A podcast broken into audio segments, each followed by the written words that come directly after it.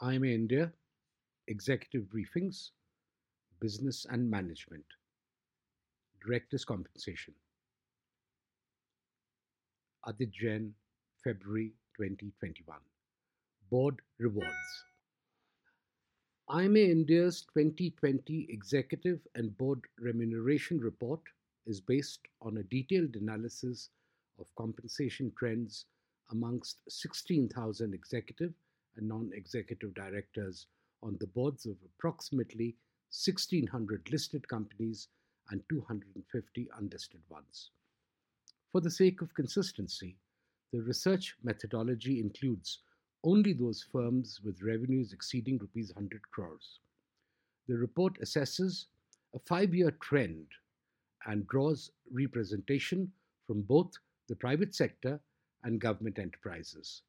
The data presented includes the following categories: chairman, managing directors, CEOs, CFOs, whole-time directors, company secretaries, and non-executive directors.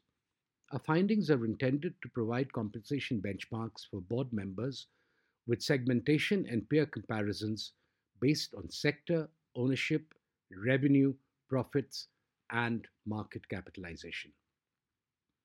95% of the sample comprised private sector companies and the balance 5% government-owned ones. 75% are listed, further segmented into large cap, mid cap, small cap, and so on, whilst unlisted firms constitute the balance 25% of the sample. The breakup of companies from a revenue perspective is under seven categories, starting with revenues in the region of rupees 1 billion, going on to that exceeding rupees 100 billion. Further categorizations involve 11 sectors such as chemicals, resource, industrials, consumer goods, pharmaceuticals, automotives, healthcare, etc., and various services. In the year 2019-20, private sector chairmen have been the highest paid of all C-suite executives with an average CTC of rupees 36.2 million, up from rupees 30 million four years ago. In comparison, the average CEO earns somewhat less at rupees 31 million, up from the rupees 23 million in 2016. However, the variances based on the nature of business, its size and ownership are sizable.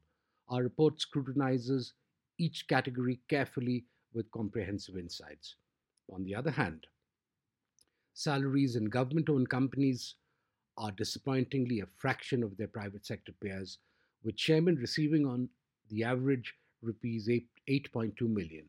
Not surprisingly, older companies tend to pay higher. For instance, those established before 1991 pay on the average 3.5 times more than new age ones, i.e., those established in 2008 or later. These salary gaps narrow somewhat at the CFO and executive director levels. Compensation is strongly correlated with company size. Consequently, larger organizations, both in terms of market capitalization and revenue, typically pay multiple times higher than smaller ones. Also, contrary to popular perception, foreign multinationals do not always offer the best pay packages. Surprisingly, the research indicated that there is no single best pay master across industry segments, although automotive companies have generally offered the larger packets at the highest level. Moreover, chairmen and CEOs receive a much larger share of their pay 24% in the form of variable component than do other executives. Government-owned companies pay only a small fraction, typically less than 10% as variable. Interestingly, on a four-year CAGR basis, company profits have grown faster than salaries across all levels. On the other hand, the growth in executive compensation, particularly for CEOs and CFOs, has been faster than the growth in revenue. This would suggest that executives are being rewarded more for growing the top line and perhaps market capitalization than the bottom line.